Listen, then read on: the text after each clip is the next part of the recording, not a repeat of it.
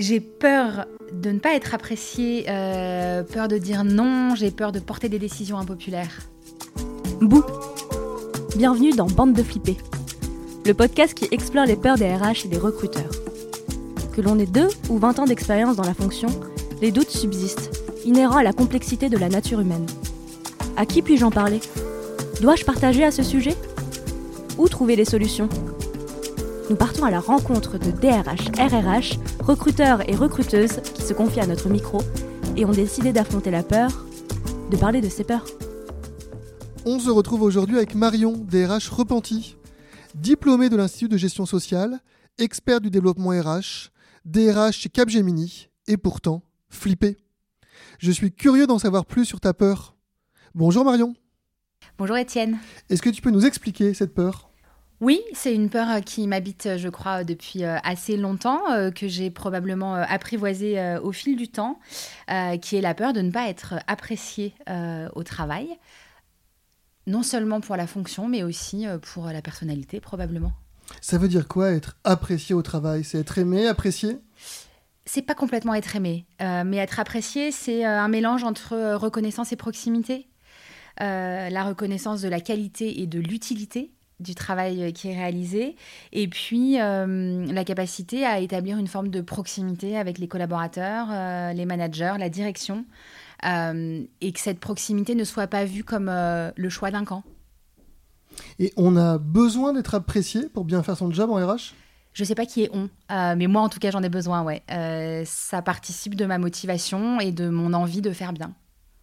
Et tu as souvenir de situations où cette peur d'être apprécié a pu jouer? Hmm.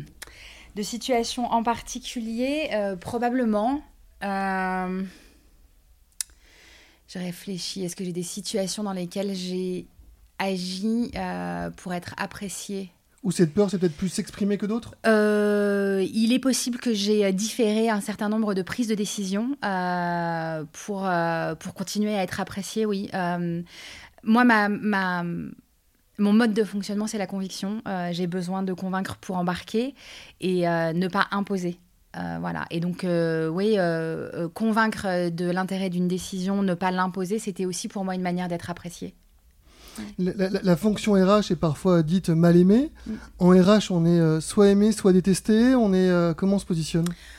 On est d'abord un être humain euh, au service des autres êtres humains. On est, euh, on est euh, apprécié et puis un peu moins. On est apprécié ou pas. on apprécie ou on n'apprécie pas. Ça va dans les deux sens. il est assez probable que en RH, en tout cas moi, j'ai développé par moment une, posture de, sauveur. le fameux triangle de Cartman. Le fameux triangle de Cartman, ouais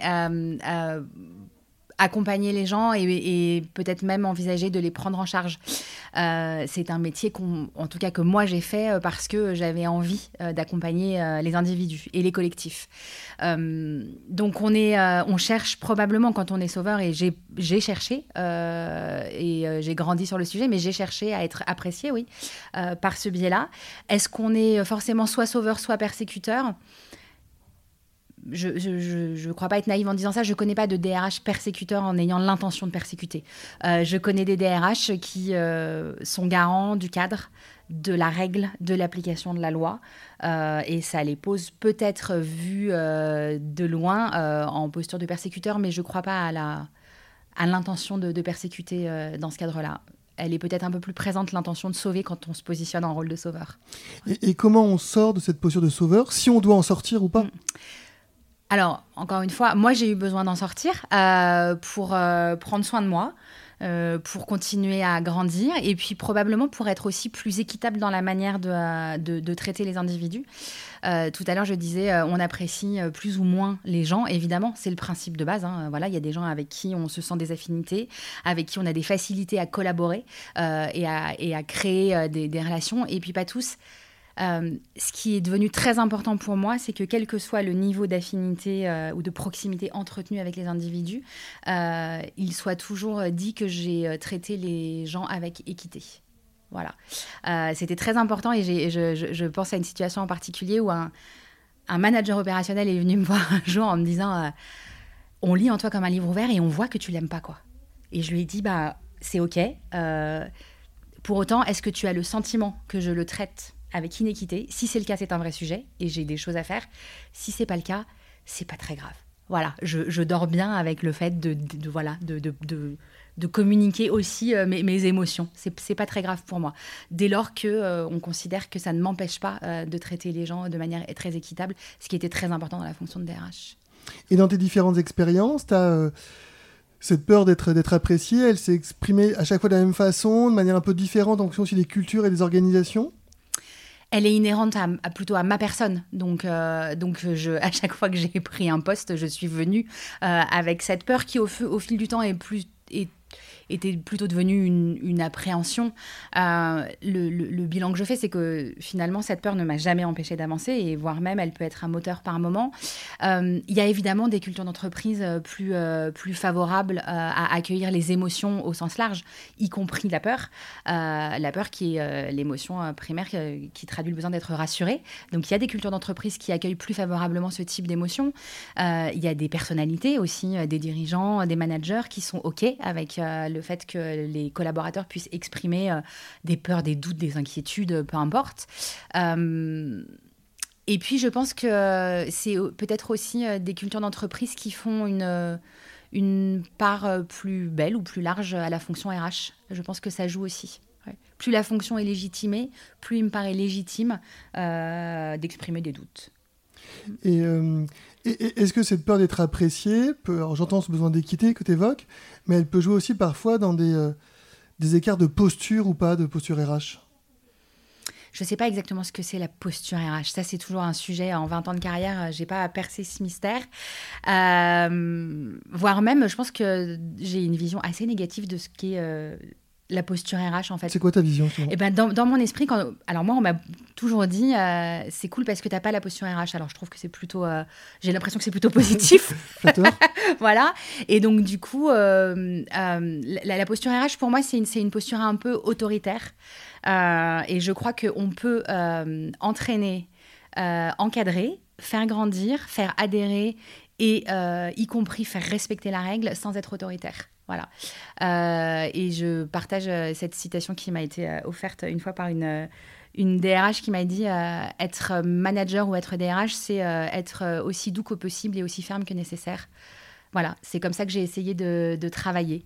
Mm. Et dans cette capacité à exprimer ses doutes, ses émotions, on, on, dit souvent dans les organisations qu'il faut apprendre à gérer ses émotions. C'est quoi la place de l'émotion quand on est RH mm. et comment on la gère? Déjà gérer les émotions, le, terme euh, est, hyper intéressant. Qu'est-ce que ça veut dire gérer en fait? Euh, Pour moi, gérer ses émotions, c'est d'abord être capable de reconnaître qu'on en a. Euh, qu'elles nous, traversent, que par un moment elles nous débordent, qu'elles sont pas toutes les mêmes, qu'elles ont des noms et qu'elles ont des, des, traductions qui sont différentes. je n'exprime pas l'émotion peur comme j'exprime l'émotion joie, comme j'exprime l'émotion tristesse. Voilà.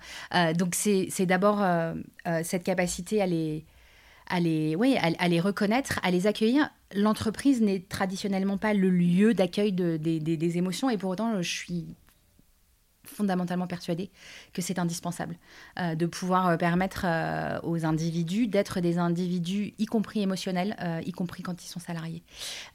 donc, est-ce que l'entreprise sait gérer les émotions? Je crois que certaines apprennent, que c'est un sujet qui, devient un sujet de réflexion pour beaucoup d'entreprises. Euh, est-ce que euh, ça, est-ce que exprimer des émotions, ça empêche? Je ne crois pas que ça empêche. Euh, c'est un travail d'être capable, encore une fois, de les identifier, de les reconnaître et de les. Peut-être que le sujet qui reste autour de gérer les émotions, c'est comment est-ce que je les contrôle plus que les gérer, probablement. Voilà. Comment, comment elles ne m'empêchent pas de travailler, en fait. Est-ce qu'il y a euh, des, clés ou pas qui t'ont permis au cours de ta carrière justement de mieux, euh, de mieux les gérer ou mieux les accepter ou mieux les exprimer? Oui. Euh, la première d'entre elles, c'est l'expérience, c'est expérimenter des trucs, des situations où on a le sentiment qu'on se laisse déborder et se dire waouh, qu'est-ce qui s'est passé? Qu'est-ce que ça dit de moi? Qu'est-ce que ça dit de la situation? Est-ce que c'est OK pour moi ou est-ce que c'est pas OK pour moi Et si c'est pas OK pour moi, qu'est-ce que je peux faire pour que ça n'arrive plus Ou en tout cas moins, euh, moins fort, euh, moins, euh, je sais pas, moins, moins brutal peut-être. voilà. Donc oui, il y a des situations où ça m'est où ça m'est arrivé. Est-ce que ça m'arrivera encore certainement? Je suis un être fait d'émotions. Donc voilà, ça, arrivera encore. Le, le, chemin, c'est de c'est de c'est d'apprendre encore une fois à les à les reconnaître et à les accueillir. Et, cette peur d'être apprécié ou ce besoin, il s'exprime de la même façon. Euh, j'ai besoin d'être apprécié à la fois de mes collègues, de mon manager, de mes IRP. Est-ce qu'on va jusque-là? Mm. euh, ça va assez loin, euh, ça, ça, va assez loin, mais principalement en tant que manager. Ça, c'était fondamental pour moi. Ouais. Euh, être euh, apprécié. Alors encore une fois, hein, euh, apprécié ne veut pas dire aimer, mais que les, les, les, collaborateurs que, que j'avais avec moi reconnaissent que je traitais leur situation avec équité, encore une fois, avec un niveau d'affinité qui est ce qu'il est en fonction des individus. et, puis, et puis me reconnaissent une capacité à embarquer et à les faire avancer au nom de l'équipe, du collectif et pas de l'individu. Vis-à-vis de la direction, euh, être apprécié pour ses résultats, bien entendu, euh, pour son efficacité, oui, euh, mais, mais pas que. oui, parce que pour son humanité, pour moi, c'est important. Ouais. donc oui, être apprécié par la direction également. Les IRP, être apprécié, c'était pas un besoin. Hum, là, s'exprimait plutôt le besoin de convaincre. Hum c'était pas grave qu'il m'apprécie pas. Euh, ce qui était plus grave, c'est qu'il soit pas convaincu par le bien fondé de ce que j'avais fait. Et, par rapport à la direction, tu évoques ce, besoin aussi d'humanité. Mm. On est parfois dans des organisations où on a des managers ou des boss au-dessus euh, qui sont très focus résultats et le reste. Euh, comment on se préserve en tant que RH quand on est dans ce besoin-là, dans des organisations où potentiellement, en fait, c'est moins présent d'un point de vue pratique managériale? La réponse qui vient spontanément, c'est on, cherche des alliances et donc des alliés. Euh, voilà, on n'a pas euh, évidemment dans, les, enfin évidemment, d'ailleurs c'est pas forcément évident, mais un certain nombre de dirigeants euh, sont moins, voilà, habités par ce besoin d'humanité et sont beaucoup plus orientés résultats, etc. Je peux pas croire que tous le soient et on a forcément dans un environnement assez proche des gens qui marchent aussi à l'humanité, à l'émotion, donc être capable de les repérer, d'en faire des alliés parce que eh bien, c'est beaucoup plus facile quand, on est plusieurs.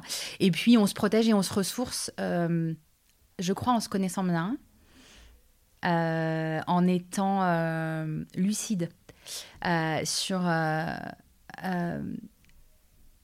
quelles attentes on peut avoir vis-à-vis des autres. Voilà, et puis en trouvant des moyens de se ressourcer en dehors aussi. Voilà, la vie ne se joue pas qu'au bureau.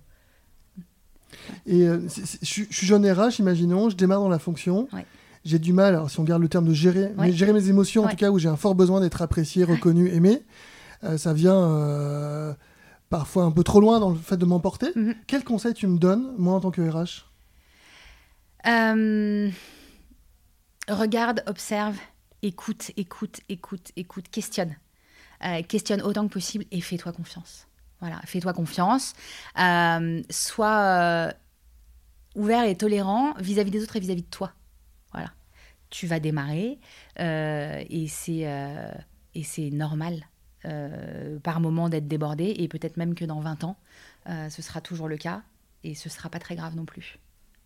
Et, comment je fais si j'ai des peurs? C'est-à-dire, enfin, c'est quoi mes supports, mes aides? Est-ce que je les exprime à mon manager, à mes collègues ça dépend de, l'environnement dans lequel tu vas évoluer, euh, de ton mode de fonctionnement. Euh, il y a peut-être euh, des, des, gens pour qui c'est pas facile de dire dans l'environnement professionnel j'ai des peurs, j'ai des doutes, j'ai des craintes. moi, je crois que j'en ai souvent parlé à mes managers, à mon équipe. c'est OK pour moi de dire à une équipe là, je, on va faire ensemble un truc qu'on n'a jamais fait. ouais, ça peut faire un peu peur, et ben on va le faire quand même. Voilà. Euh, mais, mais oui, on n'est pas, des, on pas des, des, robots. Et puis, euh, alors, il y a quand même une part un peu de solitude. Le mot est fort, mais enfin, malgré tout, quand on est RH, c'est une fonction qui est quand même pas très, pas très simple quand on veut partager euh, des peurs, des craintes, des doutes avec ses pairs, bien entendu, et puis, et puis avec, avec son, son environnement. Mais ouais, il y a quand même une question de. Alors, on parle de la solitude du dirigeant, de la solitude du manager, pourquoi pas de la solitude du DRH, ouais, sur ce sujet-là. Ce besoin d'être apprécié, il, amène parfois, comme tu l'évoques, à apporter de l'attention à, chacun et donc euh, à passer du temps avec les collaborateurs, les managers, et donc à avoir la DRH qui est encore euh, enfermée dans son bureau à écouter tout le monde, euh, au lieu d'être productif et efficiente. Est-ce que c'est quelque chose que tu as parfois ressenti dans le regard de ce qu'on attendait de toi dans les organisations? Est-ce que je l'ai ressenti? Je suis pas. Enfin, je... peut-être, et peut-être que j'ai choisi de ne pas en tenir compte. Euh, pour moi, passer du temps euh, avec euh, les individus, avec les équipes, etc., c'est d'abord une partie intrinsèque du job. c'est ce pourquoi je l'ai fait, voilà, plus que pour peut-être euh, faire des, des, des, tableaux de, suivi. Euh, et puis, c'est certainement aussi une manière de déminer un certain nombre de sujets, de pouvoir ensuite gagner en efficacité quand on veut faire adhérer à un sujet, mettre en place une organisation. Donc, plus on connaît les gens, plus on connaît leur sujet, plus on connaît leur parcours, plus on connaît leurs compétences, plus on est à même de s'appuyer sur toute cette connaissance. Donc, pour moi, c'est jamais une perte de temps, non. Comment on gère dans les organisations parfois le paradoxe, en effet, en disant il est essentiel pour moi, RH, de connaître mes collaborateurs. Mais quand je suis RH, DRH d'un périmètre de 500, 1000, 1500, 2000, 10 000 collaborateurs, comment j'arrive à maintenir cette attention et cette proximité?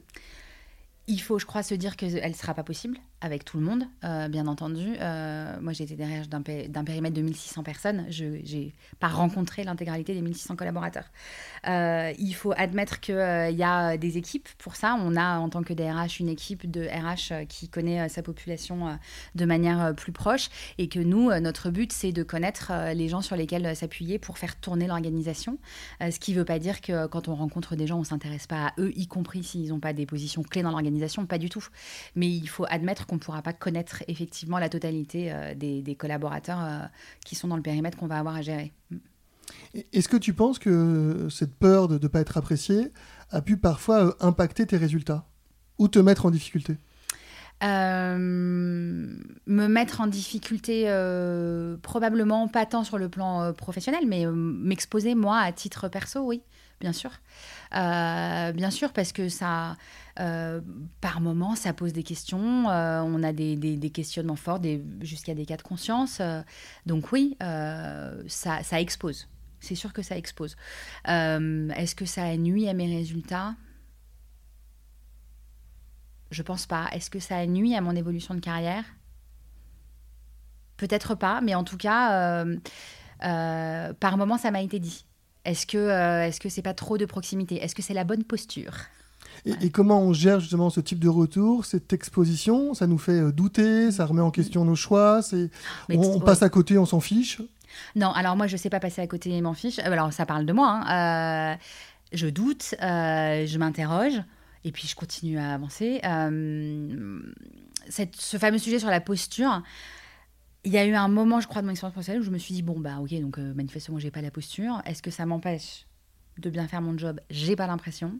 Euh, est-ce que j'ai envie d'avoir la posture que j'imagine qu'on attend de moi? Je ne crois pas. Donc, euh, on continue comme ça. Mm. Et, c'est quoi pour toi justement la vision de, de euh, alors la bonne posture On a bien compris qu'en effet il y avait le débat de est-ce qu'elle existe ou elle n'existe pas, mais de ce qui peut faire un bon RH si, on, si, si, le terme n'est pas trop réducteur ou trop caricatural? Dans mon portrait du bon RH, il y a de l'humanité, euh, d'abord euh, et avant tout. Euh, de l'efficacité, une orientation client hyper forte, on travaille au service d'eux, alors au service d'organisation, au service de l'efficacité d'un business, etc. une appétence au sujet business quand même. Je pense qu'on est plutôt un bon DRH quand on s'intéresse euh, au business euh, voilà, des, gens pour lesquels on travaille. Euh, de la curiosité, de l'ouverture aux autres. Une vraie adaptabilité. Et puis les, les, dernières années nous ont montré qu'il fallait voilà, sortir de tout ce qu'on connaissait pour faire totalement différemment. Et une bonne dose de résilience. quoi. Euh, est-ce qu'il y a d'autres peurs? On, évoque beaucoup là aujourd'hui, enfin on est focus forcément mm. sur la peur, la peur d'être apprécié. Est-ce que tu as eu d'autres peurs en tant que DRH Mais plein. Euh, plein, mais encore une fois, je pense que finalement, ça fait presque partie de mon moteur. Euh, la peur de se tromper, on prend des décisions régulièrement, en recrutement Est-ce que est-ce qu'on fait euh, le bon choix euh, pour son équipe ou pour, euh, pour des équipes opérationnelles? Ouais, la peur, quand on est sollicité sur une situation conflictuelle, on entend des gens raconter leur histoire, mais on ne vit pas la situation. Et puis à un moment, on conseille, on décide. Est-ce qu'on est dans le vrai? Voilà. la peur de pas, être, pas être crédible.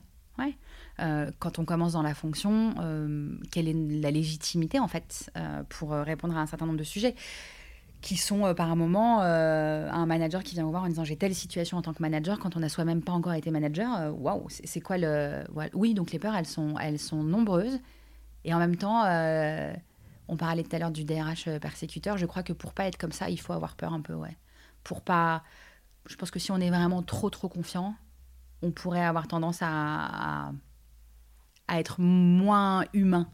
Euh, et dans la fonction de RH, ça pourrait être embêtant. Et comment on se préserve en tant que RH, justement, de tous ces sujets et puis de ces éléments relationnels que tu évoques Si tu connais quelqu'un qui sait, moi je veux bien son nom. parce que... Appel aux auditeurs? C'est ça. Euh, comment on se préserve? Alors, moi, un une de mes défenses, c'est l'humour. Voilà, tu vois, euh, typiquement, ça m'a beaucoup aidé dans beaucoup de situations, dédramatiser quoi très souvent en rigolant avec des managers, ils disent OK, on sauve pas des vies. Alors, euh, bien sûr, on gère des situations qui, par un moment, sont des situations humaines, donc elles peuvent être très complexes. Euh, les décisions qu'on prend peuvent avoir un impact sur la vie des collaborateurs, etc. Tout ça, c'est OK. Pour autant, encore une fois, voilà.